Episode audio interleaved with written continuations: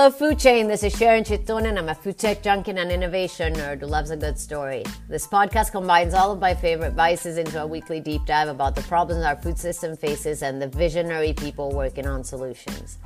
Today's guest is my friend Louisa Burwood Taylor, head of media and research for AgFunder and chief editor of its news site AFN. She's a leader, a pioneer, an enabler, and a force of nature.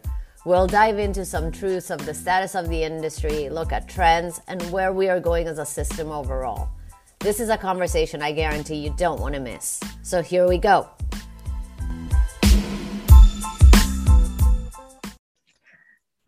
Hello, everyone, and hello to Louisa Burwood Taylor, good friend, and one, I think, of the leading voices in agri food tech um, around, and she's been around obviously for many years. So, Louisa, how are you?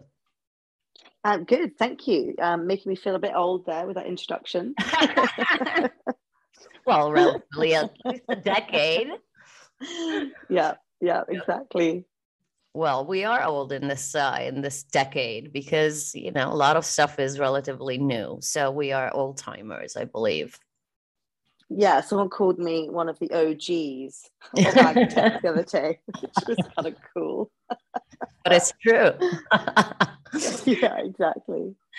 So, um, for people that don't know, obviously, you head up the media and research division for AgFunder. You are um, co-founder, um, and obviously, AgFunder has um, a very particular, I think, model because you know the communication bit is such a big part of it. Can you tell us how you got started, how you ended up building uh, the division for AgFunder and what AgFunder is? Yeah, absolutely. Um, so I'm not technically a co-founder. I um I joined um, AgFunder in 2015, but I I am their first employee. Okay. Um, so it was founded by Rob Leclerc and Michael Dean, uh, and they'd be working in an agriculture project out in Mali in Africa. Um, and they, you know, you know, always have struggled around like looking for funding for it. Um, there was a there was a coup in Mali, which kind of put um, the kibosh on the whole project overall. But when they were, you know, working there, they were they were looking at how agriculture really wasn't an, a destination for investors at that point, which is kind of crazy when you think about how significant the sector is is globally. And they really wanted to do something about that. Um, and at the same time, they were looking at this technological revolution that was going on in other industries, and it wasn't. It really wasn't happening um, in agriculture either. You know, we all know about that report that McKinsey put out um, around 2013 that said agriculture was the least digitized industry in the world.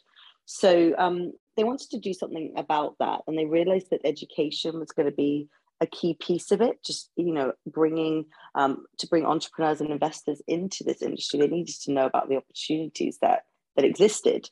So um, they had the idea to create a TechCrunch for agriculture, and that's where I came in. So I'm a my background is in journalism. I'm a financial journalist. I've covered various different markets um, in my career.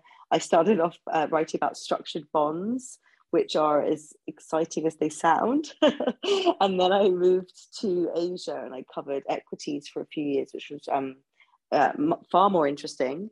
Um, and I was at the Financial Times for a bit, um, writing about institutional investment. And so I turned my attention to agriculture in 2013. And I was uh, responsible for founding the first publication focused on investing in agriculture. It was called Agri Investor and that was for a private media company.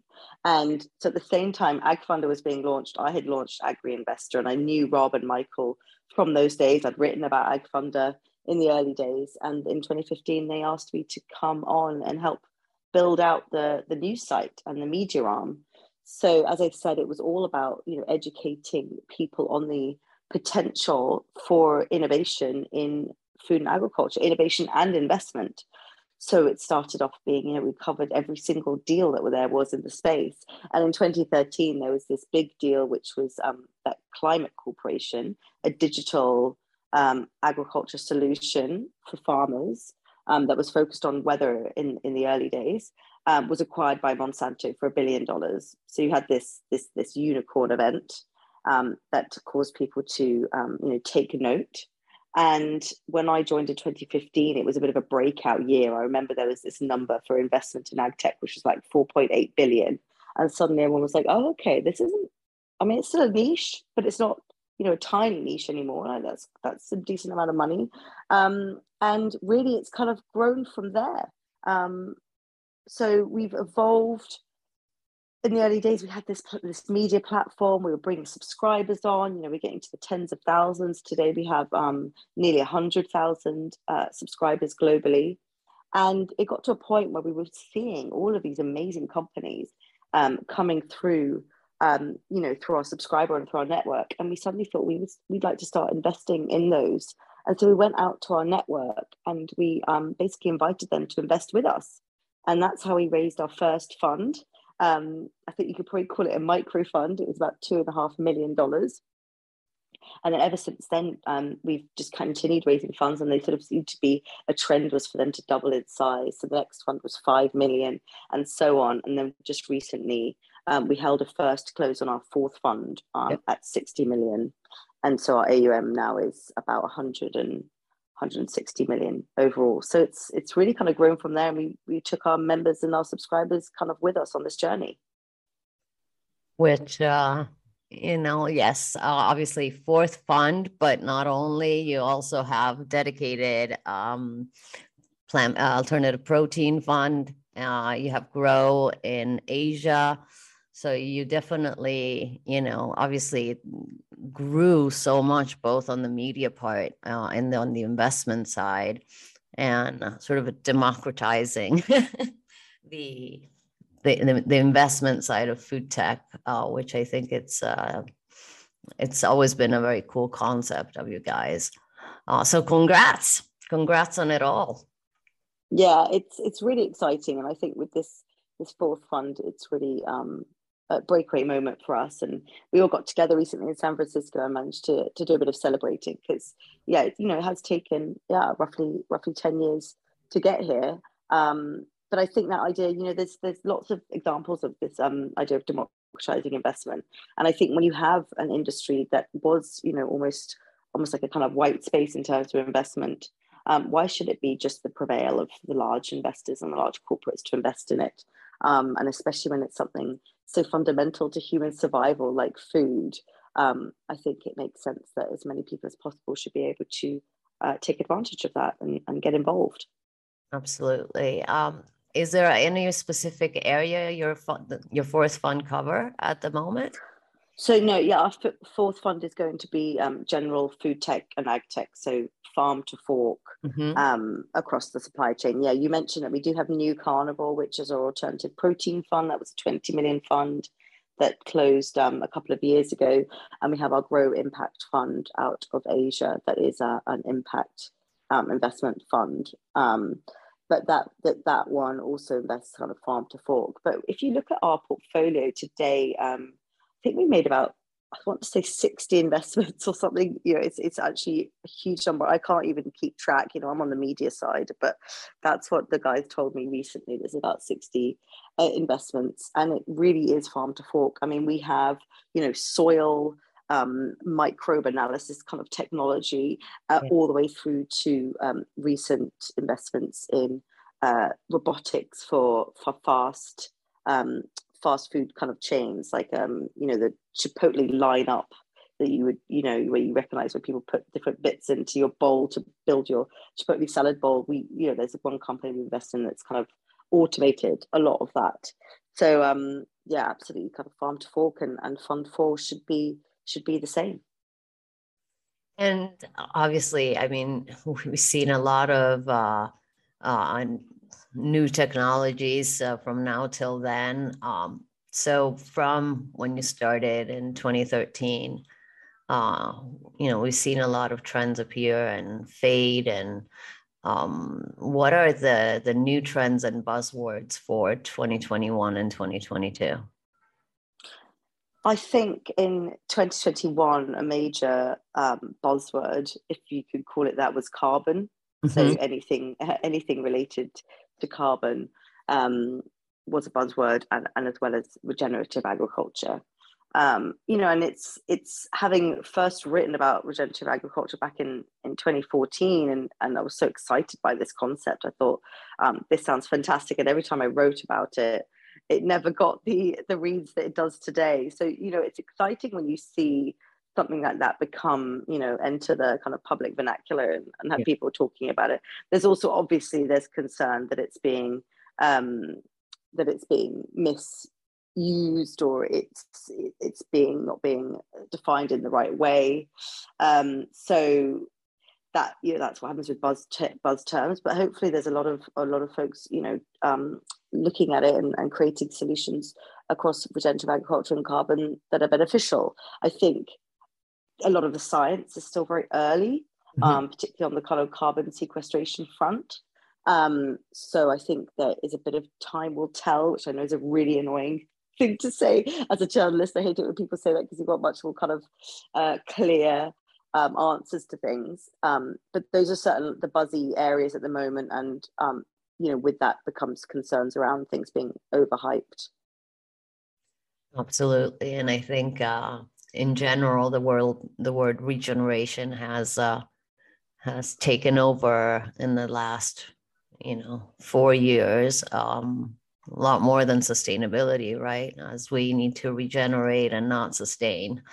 Um, and exactly. And it's a positive movement, you know, and it's necessary. Absolutely. It's necessary. It's a positive movement. But I think you can also get people jumping on the bandwagon. Yeah. Um, you know, you've seen technologies and you've seen startups say that they are regenerative agriculture startups, um, you know, and they have like a drone platform or yeah. they have uh, a, um, a see and spray robot or something, and it's a bit of a loose link, and you're like, well, hang on, how is that uh, related to regenerative agriculture? So um, yeah, just something for people to watch to watch for. Absolutely. Um, couldn't agree with you more. There's a lot of noise, and you know, words have an impact, and we'll get to that in a little bit. So, as a journalist, obviously, um, and you, you, obviously with all your reports you're you're dealing with a lot of topics and issues and i think one of the things in in the community um, that is slowly getting better at is really delving into the nuances of each topic which i think it's super important mm-hmm. uh, and it's exactly you know sort of what we were saying if you want to promote innovations that can make a positive impact um, we can't really overlook at the system as a whole. Um, so what are what are some of these nuances that you think are being overlooked or you know where we have sort of have tunnel vision or um, you know because it's a fad we sort of all put you know go in that one direction without looking at the bigger picture if that makes sense yeah, absolutely. So, I mean, I think, you know, an obvious one is around plant based foods and plant based um, meat alternatives. You know, there was um, a lot of marketing that goes out there that says, you know, eating plants is good and eating meat is bad. And it's um, highly oversimplifying yeah. um, that, you know, and the impact of those different um, ways of growing, uh, you know, meat or protein products um, overall, of course, we we do all have to eat less meat, and industrialized meat, um, you know, has has a lot to answer for. Um, but also, you know, when you look at like the uh, greenhouse gas emissions of the US, it's only about ten percent of um, all greenhouse gas emissions in the US, which sometimes it can be quite surprising for people. Um, you know, they do have a lot of those central um, feedlot operations, but a lot of their meat industry is actually very efficient when it comes to carbon footprint, uh, despite those horrific conditions. So you have this kind of what's the human the humane way of raising animals and then you have what is the the most efficient in terms of greenhouse gas emissions. And i think those kind of nuances so if you look at the efficiency of the meat industry in some countries versus others they could be completely different. So that's one thing. Then it's what is the um, what is the greenhouse gas emissions and and kind of natural impact of growing crops? Again if you're monocropping certain crops that means generally that means um, you're going to be having um, a lot more synthetic inputs applied. Yeah. That can then go into water streams and so on. So, you know, it, re- it, really depends how these things are done. And it's so different for different countries or field by field, you know, different regions. And I think these kind of broad brushed um, marketing campaigns that, you know, it's really tricky because it's, you know, we're in this industry. I'm still learning. I mean, I've been in this industry for 10 years now, which seems like a decent amount of time. I still am only scratching the surface with what I understand about the food and agriculture industry. So, how, by the same token, can you expect consumers to understand, you know, within a few minutes when they're making a purchasing decision at the supermarket? So, there is a certain amount of oversimplification, simplification, not oversimplification, simplification that needs to go on However, oversimplification that is dangerous because then people jump on a certain bandwagon and buy soy-based um, meat alternatives, and they don't necessarily understand what went into growing that soy, and maybe it was um, not done in a sustainable way.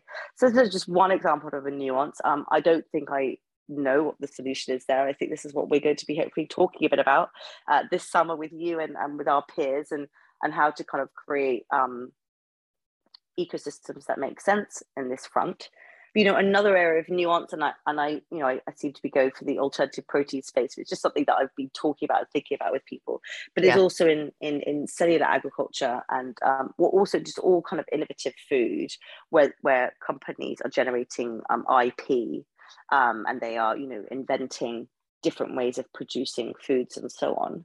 Um, you know, something to think about nuance wise there is that um, maybe they are helping to replace a damaging form of agriculture.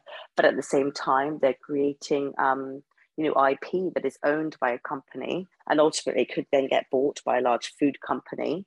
Um, and then you've still got all this power with these large corporations around our food system, um, and there's no shared ownership of that of that of that IP. So you have good intentions then becoming again something that is sort of the preserve of of large corporations controlling the whole food system again. And at the same time, you are marginalizing people that are raising cattle. Maybe they've got small scale uh, cattle farming, um, you know, in emerging markets, for instance. Um, so, you know, it's really tricky. It's it's really really tricky, and I think these are the nuances that we try to kind of dig into a little bit. Um, and and I see increasing kind of reporting taking some of these these these turns. Um, but yeah, it's it's it can be very polarizing, of course. Yeah, I think humans are, you know, oh, very often linear in their thinking, right? So they never, you know, we're very good at, you know, solving one problem uh, full speed ahead. And then, you know, at the end of the day, you created two more, two different problems. And I think that's something that we have to definitely be mindful of. And you brought, you know, it's what are those unexpected consequences? We really, if we want to change our food system and you know change the the impact it's having on our climate, on our health, um, on, there are so many issues, right? We need to start focusing more about how to do things properly and I agree with you with plant based, you know, it's about resiliency and supply chain, it's about sustainability and sourcing the ingredients. Um, and then often I, I wonder is it healthier to for me to eat, you know, uh, filet mignon, I don't know, like from a regenerative farm, you know, with um, you know, cattle, grass fed cattle, or is it um, a plant based, you know, soy and whatever else, industrially grown burger. You know what I mean? Of uh, course. Uh, it's and there's and there's just bits in between as well. So you know, there's been um, with this with the Ukraine war um, and the crisis around um, fertilizer supply, for instance. Yeah. I've been listening to a lot of interesting reports about what types of types of crops can be grown with less fertilizer yeah. Um, and there's a general kind of uh, theory that, well, I, I, think it's general understanding that growing corn requires more fertilizer than soybeans, for instance. But just beans and legumes in general, um, you know, can be grown with less fertilizer and can actually be um, quite beneficial for for the soils. You know, they're often um, used as as cover crops. You have legumes. So then mm. it's like, well, should we all be eating more beans? Well, I know that beans do not sit right with me. Like they they're just my my gut is not is not a big fan of beans. And i think actually a lot of beans can be quite hard for people to digest. So then you get into that whole kind of thing around personalized nutrition. Okay so what are the best foods that we should be eating from like a planetary perspective? But then what are what can individual people actually what can they stomach and what can they eat? Um, and that kind of throws in a whole other nuance around um, around individuals. Absolutely. And really about biodiversity. I mean, at the end of the day, we've been eating five crops mainly. Uh, there's right. much more to be grown, right, and diversified, and and I think also locally. I, you know, between deals and and things that are more geopolitical than anything else. Um, and you know, with globalization, it's more about the the the export maybe of of certain ingredients instead of saying what can people produce more locally? Another thing it's i don't understand is how does you know uh, an apple an organic apple from the farm next door cost more than a pineapple that is shipped all the way from south america right? Um mm-hmm. and yeah. then go into true cost accounting. So there is so much out there. Uh, it makes my head explode Absolutely, but I know exactly. And, with COVID, this this idea of more localized supply chains um, and more localized food production, you know, really kind of um, was brought to, to everyone's attention. Uh, you know, and if you think about how are those going to be created, who's going to fund those local supply chains? You know, if I put my VC hat on, I'm not a VC investor, but I, you know, my colleagues are. Um, is that going to be a big enough, you know, market potential to invest in a local? Um, I don't know, logistics company, a local farm, something that's looking just just to supply that um that local region. So then that's just that's another um you know area of of concern or a question mark is is how are these going to get built out? Who's going to fund them? Absolutely. And how does policy then integrate with that? Because it can't just be up to um, I think the the private companies or funds or least of all the farmer, right? Uh, they always take the, you know, the sort of the end of the the shaft. Um, but we need to to look at also how policy um, can truly innovate for, yeah. for good, at least I think. And with all of this, um, I think that the important media plays overall is crucial um, I mean, both on the consumer side and on the, um, you know, private sector side, in the com- the B two B side. And you, as a journalist, know this more than anybody. Um, so, how do you? What is the role of communications? What should be done, and you know, how should we? Um, I mean, they're two different things, right? B2B and consumers, but consumers will drive change. What is the role of media, in your opinion? Well, hopefully it's to, well, first of all, it's, it's uh, what, where I see that we sit and what's always driven me has been the education piece, probably because I've been writing about a, a space that people didn't, you know, most people um, were not that familiar with. Yes. Um, so you were educating about a new industry and a new opportunity. And a lot of it came in the early days. It's a bit kind of cheerleadery, if I do kind of admit it myself. It was like, look at these amazing opportunities, everyone should get involved. But now it's about evolving that coverage, um, making sure that we're being you know more critical more analytical. Um, you know today we can't possibly cover every single deal that comes through across food tech and ag tech like with the old days.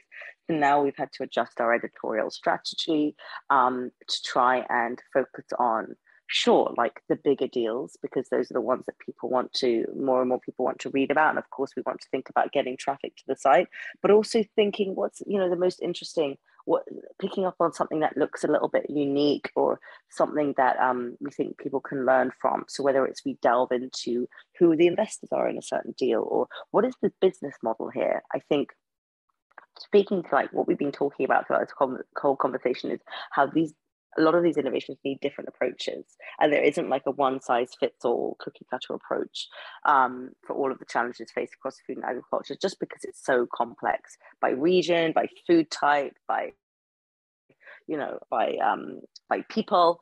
So um, we, I think, delving into business models and really analyzing what works and what doesn't. Who's the who's the customer for some of these technologies? You talked about how farmers often bear the brunt, and I think in the early days of farm tech, it was the assumption that farmers are going to pay for all of these technologies. Well, I mean, if most of them probably can't afford it when you think about some of the margins out there. So actually, what's been really interesting is watching how business models have adjusted to make it be actually it might be the food companies that are now paying to digitize the farms that they get their their products from um, and that's that's really interesting. So I think trying to delve a little bit deeper than just hey, look, this deal has happened. How great! Look at these investors. Um, is something that we're thinking all the time about. We are so welcome to feedback. So anyone listening, you want us to write about something, you want us to dig into something, please let us know because um, you know we're still adjusting. You know, it's fantastic. There's so much more coverage from some awesome other media companies out there looking at food tech and ag tech now, which is great. So it really helps us um, cover as much as we can, but digging into those nuances um, that we talked about earlier and just telling the stories of of the people behind some of these innovations and the people that these innovations are impacting. I think that's that's what the media can do. So no small task. no, not at all. And with a different type of language, it's also, I think, what we said before with consumers. You know, we oversimplify things uh, a little too much um but we yeah just... trying not to do that yeah trying to educate and i guess this has always been like the challenge of being a journalist but it's always been something i've kind of quite enjoyed is getting these complicated uh complicated you know innovations or technologies or situations and trying to make them communicate is that the right word? Yeah. Trying to make them, you know, readable and understandable and, and have people kind of be able to relate to them, um, condense them in a way that is not oversimplified, but gives, you know, enough detail. Mm-hmm. Um, and I always say to my reporters, don't shy away from getting into the technology and really explaining how it works. Um, and people are, you know, are usually pretty, pretty um, helpful. You know, if you want to delve into how exactly gene editing works, I've had backs and forths with many um, many comms people and many sources out there who have been very patient with me to try and help me understand. But yeah, just don't treat the readers like dumb readers. You know, yeah. try and respect the reader and give them as much information as you can in a consumable way. You know, without writing like a research paper. Absolutely. And I think there are some very gifted individuals that can take also the most complex of topics and make them understand, like to people like me, which I'm not a scientist. I'm always in awe of when that happens because um, you mm-hmm. get to to enjoy what you know you what's out there, you know. And I think mm-hmm. people will enjoy knowing more once they understand that again you know as you said in a in a simple way but in a truthful way exactly and i think that's i think that's you know the role of communications people in in ag tech and you know um, particularly on the biotech side or biofoods i think it's important not to repeat the mistakes of the past. When you think about gmos and and the fallout there um, a lot of the um, a lot of the issue there was that people were not prepared. People didn't understand what this new technology was. Um, i think you know oftentimes quite rightly, you know, a scientist might marvel in their invention. They've done something amazing. They've literally, you know, kind of changed um, the world forever with their invention, but maybe did not take um, consumers along with that and explain exactly what goes into certain technologies. So certain amazing innovations um, may be tainted by the brush of um, you know when a technology has been applied in a negative way but there might be potential for it to be applied in a positive way. And i think that's where we are kind of with the whole genetic engineering um, kind of paradigm at the moment is that there are certainly um, some ways that that technology can be used in a positive way. And i know that's a controversial thing to say but just recently that, you know i was hearing hearing about um, you know crops with better nutritional density so tomatoes that are that are better for you for instance mm-hmm. um, or that have a longer shelf life um, so i think that communication piece is so essential i really do call upon all the companies um, particularly in the biotech sphere just to make sure that they are communicating as well as they can um, with consumers and being as transparent as possible um, just to avoid there being a backlash later, which obviously could set you know technological progress back decades. Indeed, uh, I think that is uh, on many topics, right? Um, fear, you know, uh, people are afraid of what they don't know. Of course, yeah. You know, even with just, uh, you know, with, um, you know, biotech and, you know, cell ag, it's, you know, how do you write about it in a way that, you know, doesn't throw people off? Um, because it is, you know, for people might be curious, but other people might just be so weirded out. And it's really about making them understand that, you know, it's okay to do something differently as long as you do it well. Um, yeah, yeah. And informing them so they can make their own choice. You exactly. know, of course. Of course. If they if they still decide to stay away from from um, a GM or gene edited crop, then absolutely that's up to them. But I think ensuring that they have as much information as they can to make that decision. Yeah. And also, I, you know, with uh, genomics, for example, and plant breeding, it's also about mitigating certain conditions that uh, are present due to climate change. So, you know, there's many aspects, right? There's nutrition aspects. There's the uh, growing and potentially being able to to feed, you know, um, you know, your area with with that crop. If this condition, the you know, media conditions are uh, not there. Uh, there is a, you know, the climate has such a huge impact between, you know, droughts and fires. And I mean, that year, like COVID started, was like unbelievable between the wildfires, the derecho, which I've mm. never heard whatever that was, you know, everywhere with, you know, droughts and, you know we start need to um, to we can use technology to to improve things. Um, i think we are at a point of no return at least in my my opinion. We, we have to do things the right way at this point but still be aware of those unintended consequences. Absolutely. Yeah i mean it's it is quite sort of scary without you know being too doom and gloom because uh, I am a you know opportunist not opportunist optimist optimist is the right word um but yeah I am an optimist but you know I was at the World Agri Tech Summit in San Francisco a couple of weeks ago and and the wonderful Sara Menker from Gro Intelligence did a presentation at the beginning of the first day. And what she was highlighting, she was looking at the impact of the Ukraine war, um, you know, on the supply of wheat, for instance, but yeah. she was also looking at the impact of drought. Um, and the drought in the west in the west of the US is like the worst in thousands of years, I think, or a thousand years or something. And um, or I mean ever on record. I mean it's just prolonged, it's continuing, and it means that the the supply of winter wheat, for instance, is going to be down about I mean I don't know 20, 30 percent, and then you exacerbate that with the Ukraine war um, and drought in other regions too, which are similarly at historical levels. And you know you're looking at a situation that there could be um, you know geopolitically some quite um, you know terrifying famines and, and hungers that also lead to um, revolts and revolutions and wars and so on. So, um, you know, the if that's not doesn't make people kind of stand up and notice and, and make things um, urgent for them, then I don't know what will. You know, and trying to kind of spin positively on it, it is making people stand up and notice and think about the food system, and by by turn, you know, I mean that's bringing them into our space and thinking about innovations and food and how they can can support those. Absolutely. I mean, that's where we're at at the in the world right now. And so again like so, we're talking about um this transition that we're hoping uh, to bring out. And obviously the role uh, of major corporations is crucial. Uh, i always say it's it's them first and foremost that even slowly need to do the you know the biggest shift um, because they're the ones feeding the planet. And in the recent years, we've seen major commitments being made.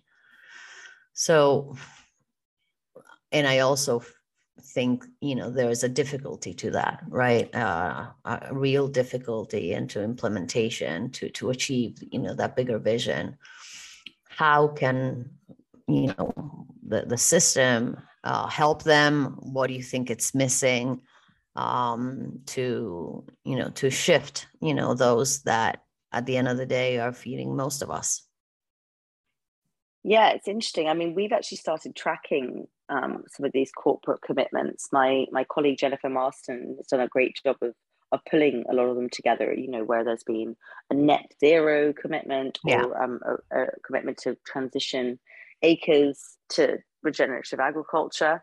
Um, we've just was just starting to to kind of track those. So we're going to be reaching out to the all the corporates on those lists and, and finding out how their progress is.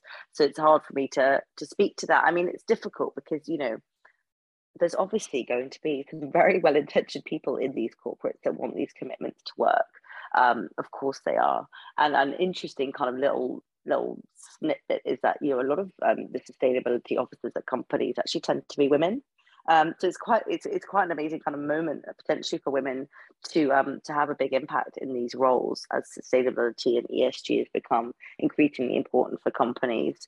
Um, not just being the right thing to do, but in terms of being public companies, public market investors are all looking for ESG uh, stocks to invest in. So they've kind of had to do this. Um, and women have typically been in, in those roles. Um, so it's a great moment for them. But, you know, then there's always the concern that corporates, because of those ESG needs and ESG investors that they want to keep a hold of, that there's an element of greenwashing going on. So this is why they, you know, we do need to kind of hold them accountable. Um, I, you know, I don't really know what is the best approach for them to take. I'm not a sustainability, you know, expert or, or officer. I would hope that they are reaching out to relevant um, entrepreneurs that are creating innovations that can help them. Um, you know, you do see some some partnerships. Um, time again, I think we have one of our portfolio companies, Sentera, has partnered with AB InBev um, on you know monitoring barley and how they're growing it. They have a drone technology and analytics platform, so they're helping them to um, be more efficient with with how they're growing their barley, whether it's to you know save different inputs on that. So you know we are seeing some partnerships like that coming up um, which I think is really cool and, and really interesting. It's, you know, it's great value for the for the startup because it's giving them a huge, well-known customer and lots of acres to test on, um, and you know, it's it's obviously filling a gap that these big corporates don't have in house in terms of technological ability, but also potentially kind of agricultural understanding. Um, and so on. So, you know, it's again, time will tell, but I'm, um, you know, you could definitely see some, some positive movements, but just don't know how much they're moving the needle just yet.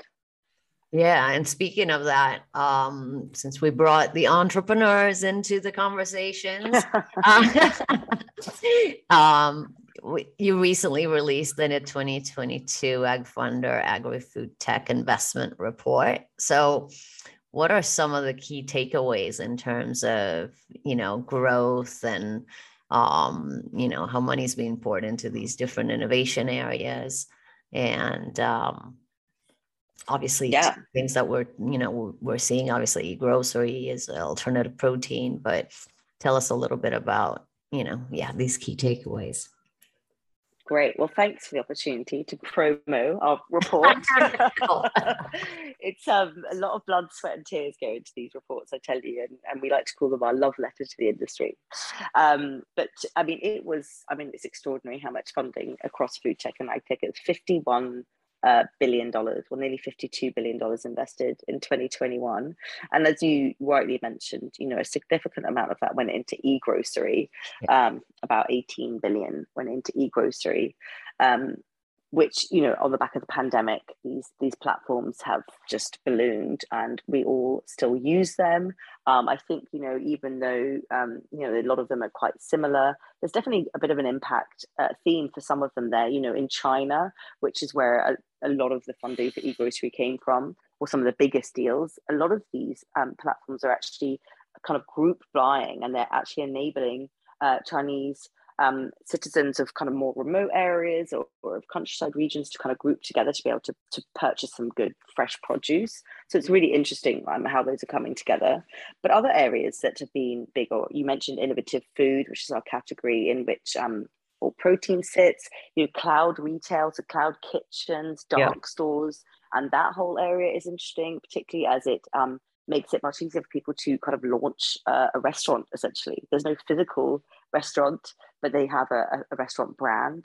Um, and they have a cuisine, um, so it's quite an interesting way to to to yeah give people give consumers um, much more choice around what they want and help people build businesses that way. So that was another area of of large investment over the last few years, we've seen a lot more in the midstream. So within the, the supply chain, the messy middle, which um, is typically being very opaque. Uh, lots of middlemen, have been operating. I mean, I lived in New York um, for several years, and I was just amazed at what how poor the quality of the produce would be in the grocery stores in the city. Um, even though it's an agri- agricultural state, there's just so many hands. I think that it would just pass through before it got to those local grocery stores. So there's a lot of innovations there around um, making those those processes of buying um, more efficient for retailers. So a lot of digital tools there as well. Um, a lot in, you know, there's starting to be more around automation and, and robotics kind of in food processing. And I think that's really interesting. I mean, there's there's so much to happen in that midstream. So at the moment it's a bit of a, a messy category for us. And we might need to try and split it out at some point. But that received nearly four billion dollars of investment um, then ag biotech, that piece we were talking about earlier, which includes genetic technologies, also includes microbial discoveries, mm-hmm. um, you know, sort of alternatives to synthetic inputs that are uh, using microbes for to help control pests on farm or to help um, promote crop growth. Um, that category received $2.6 billion of investment. Um, in previous years, it's been around two or even 1 billion. So every category pretty much increased um, in investment. It's it's really quite remarkable. Yeah, like you go. I think uh, I sometimes I just look at all the investment deals of the week and I take out the calculator from the, my phone. Old school technology. Old school technology, yeah. And you know, sometimes I'm like, holy crap, you know, it's in. Uh, one week, like billions. Um, so because when you get these very large deals, but on the other end of that, uh, what I think we're seeing, and this is something I definitely want to talk about uh, also in June, is we are seeing very young companies that get massive evaluations. So, you know, even there, I think there is a nuance to discuss. Uh, you know, what is uh, what's happening in the investment side it's uh it, i think it's it's it's very interesting you know but needs Absolutely. to have very you know clear you know look at you know also what is you know possibly um you know is it helping or hurting right? When you see such young companies get gazillion dollars um and becoming you know over unicorns overnight and maybe they're not structured yet right? Because after you get you know once you're up there's nobody place to go but further up right? So right right. Yeah i mean i think uh, well i think one of the concerns and maybe now that you know this is such a big industry in terms of venture capital but i think some of the concerns in the past about um over inflated kind of expectations and overhyped categories is that we're going to see large failures uh, we, you know, we had a, a great article by Henry Gordon Smith from Agritecture um, at the end of last year around vertical farming um, and how, um, you know, they're many in the industry that think that vertical farming might be headed for the trough of disillusionment, which is the, the Gartner hype cycle. If anyone wants to check it out, you know, there's been several years of peak um, inflated expectations around. Yeah around indoor farming. Um, you know, I, I, absolutely think it's going to become and should become, um, you know, a decent portion of how our food is grown, of our like farmland, let's say in inverted commas. Um, but some of these companies, the way they've, they, the valuations they've gotten, have actually been kind of almost based on their access to funding. So it's almost like the bigger round that they can raise, the bigger they're valued at because they know they can then secure those investors ahead of other vertical farms. So that means that next time they can get more funding again. Um, it's be based on kind of that ability to raise capital more than actually produce food, um, and based on you know and of course, in the early days, it's not going to be based on revenues; it's based on an idea and, and so on. Um, but anyway, the long and the short is that you know there's overall been this concern in agri-food tech that if you've got too much hype and, and overheated categories, it's going to create some massive failures. And then the fear is that investors will then flee, you know, and never come back to food tech and ag tech, and we'll go back to like the dark ages or wherever we were before. Um, you know, there's less concern about that now, I think. But um, you know, you still, I think we, we absolutely will see some big failures. You see those in every industry, but I think that two two of the areas that are kind of primed for that are probably alternative protein and and indoor ag. Um, when you think about where some of the valuations are today. Yeah, and then we go back to the nuances and uh, you know the communication. See, it's all tied. yeah, yeah so obviously but with the investment side um you know also we i think that the bit at first it was m- mostly like those big numbers coming from the us but um obviously in recent uh, years asia's you know grown significantly um europe um but we've also seen lately um you know i think some great investments in Africa that I was, uh, they, you know, reported on. Where do you think will be the next great innovation hub? Oh, wow. Great question. I mean, it's been interesting to see how it's been split globally, actually, because the US was sort of 50%, and then now it's about 40%. Or the Americas is about 40%, so including South America.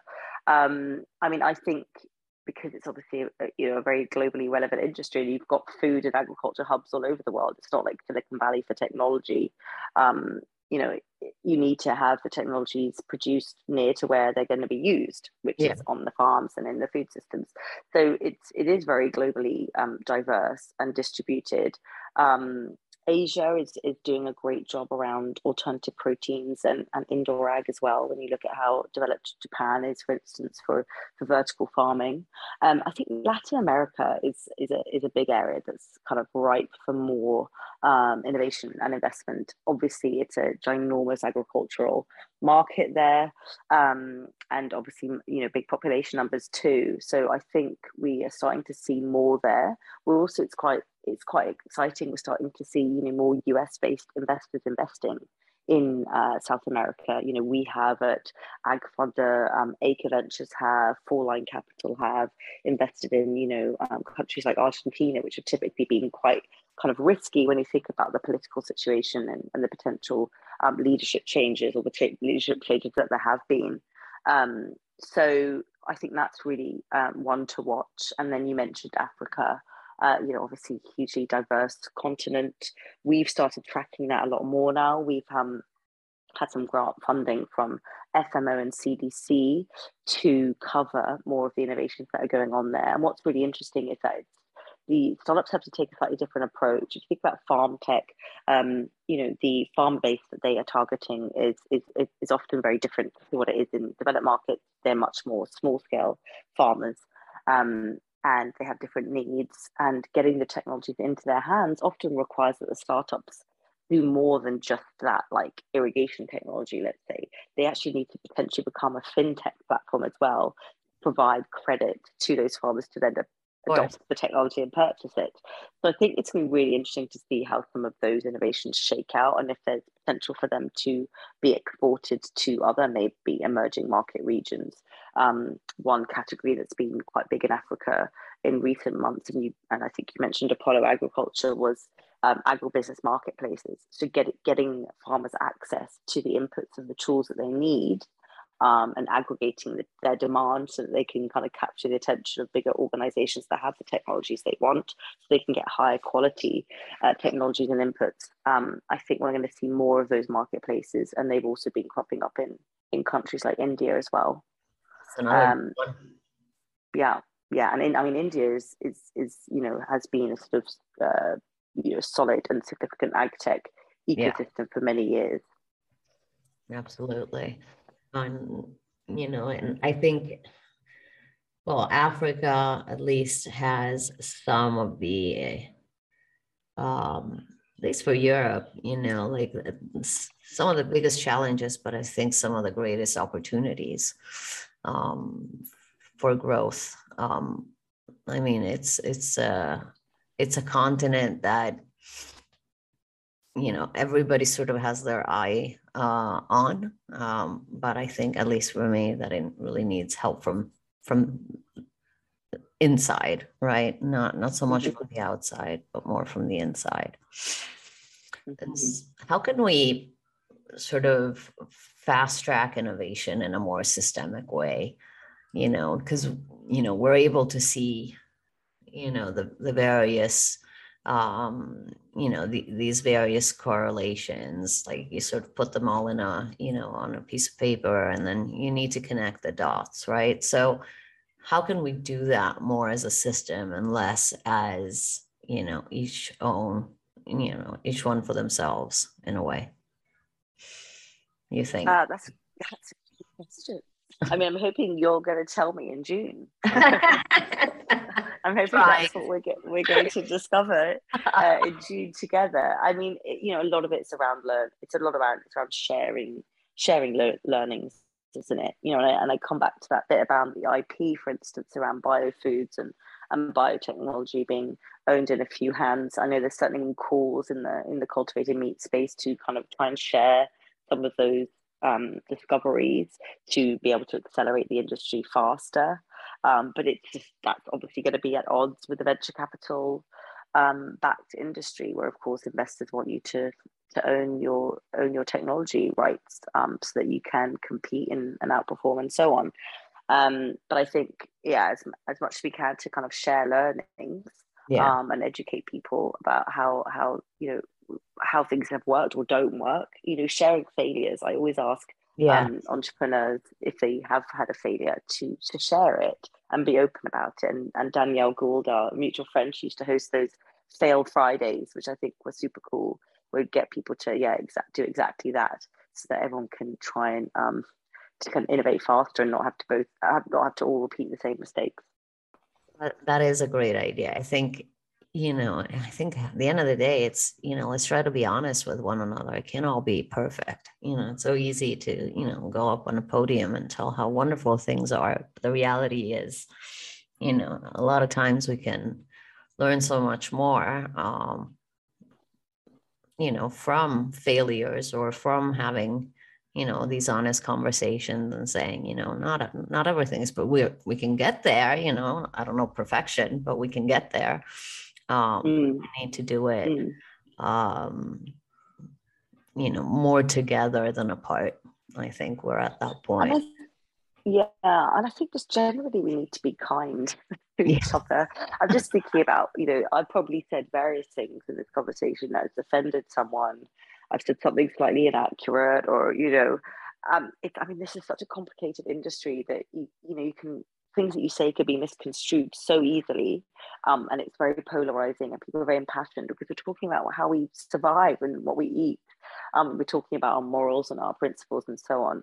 But at the end of the day, I think a lot of us are going to have more in common than we don't have in common, especially if we're working towards a, you know a better food future. So I think being kind to people and giving people like a bit of a break sometimes. I think you know so many people just instantly jump where they can to criticize something someone's put on LinkedIn or Twitter. I even had it, you know, on my LinkedIn the other day. I mean, not big criticisms, but you know, little bits here and there saying, well, actually, that data point is not 100% correct. I'm like, okay, I mean, I'm trying. So I think overall, just kindness, trying to share and, and help people, um, because ultimately, I think we're all kind of trying to go in the same direction.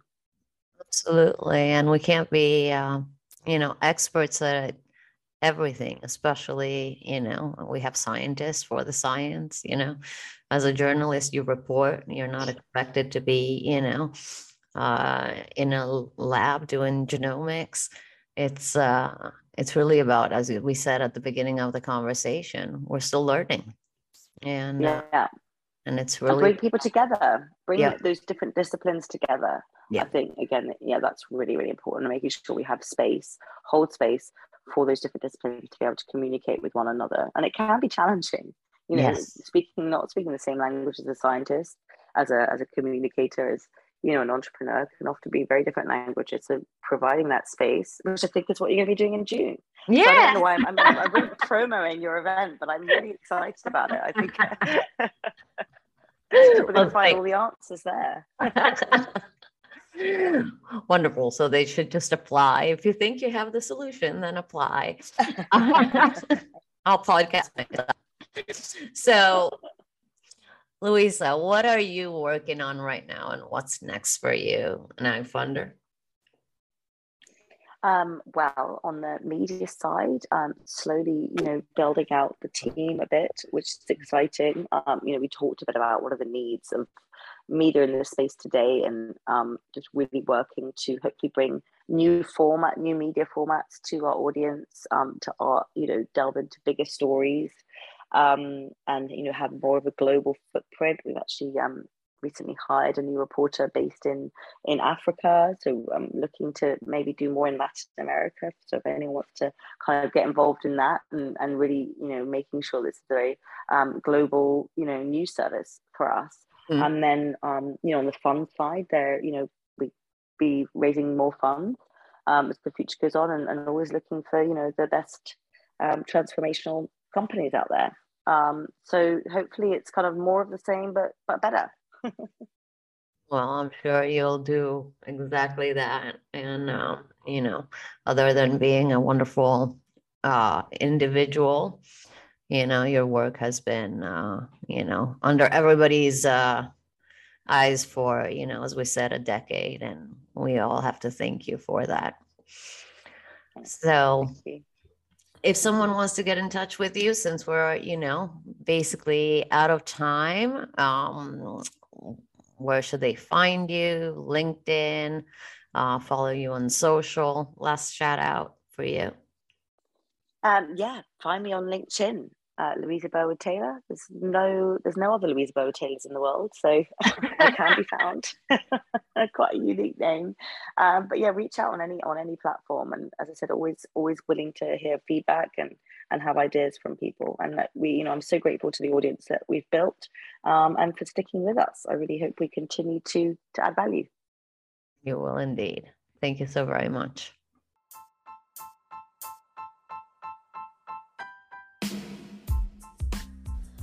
Want to deep dive into food innovation? Subscribe to the Food Tech Junkie series. Tune in and listen to the industry's champion whose mission is to reinvent our future by collaborating and disrupting the status quo as a way to rebalance our planet and our daily lives. For more great content, visit our website at www.edibleplanetventures.com and follow us on social media on the Edible Planet Ventures channels.